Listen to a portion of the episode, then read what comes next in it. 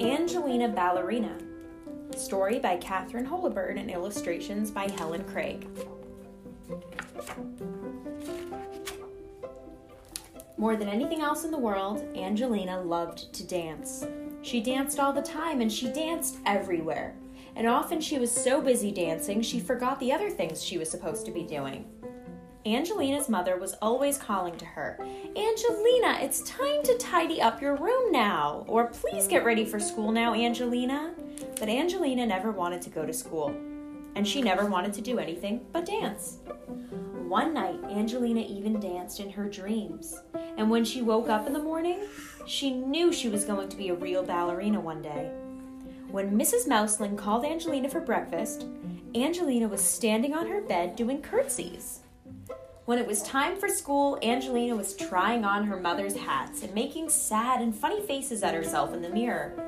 You're going to be late again, Angelina, cried Mrs. Mouseling. But Angelina did not care.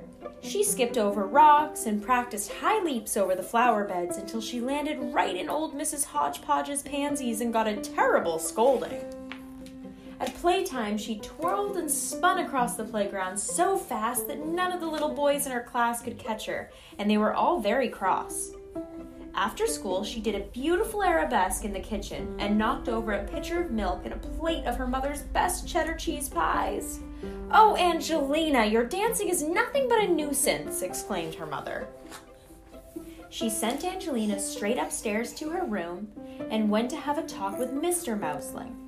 Mrs. Mouseling shook her head and said, I just don't know what to do about Angelina.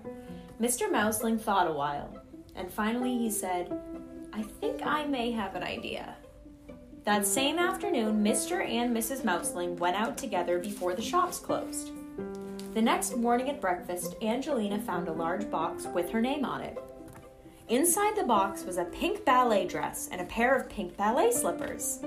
Angelina's father smiled at her kindly. I think you are ready to take ballet lessons, he said. Angelina was so excited she jumped straight up in the air and landed with one foot in her mother's sewing basket. The very next day, Angelina took her pink slippers and ballet dress and went to her first lesson at Miss Lily's ballet school. There were nine other little girls in her class, and they all practiced curtsies and plies and ran around the room together just like fairies. Then they skipped and twirled about until it was time to go home. Congratulations, Angelina, said Miss Lily. You are a good little dancer, and if you work hard, you may grow up to be a real ballerina one day. Angelina ran all the way home to give her mother a big hug. I'm the happiest little mouse in the world today, she said. From that day on, Angelina came downstairs when her mother called her.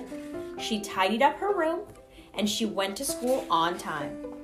She even helped her mother make cheddar cheese pies and let the boys catch her on the playground sometimes. Angelina was so busy dancing at Miss Lily's that she didn't need to dance at supper time, or bedtime, or on the way to school anymore. She went every day to her ballet lessons and worked very hard for many years. Until at last she became the famous ballerina, Mademoiselle Angelina, and people came far and wide to enjoy her lovely dancing. The end.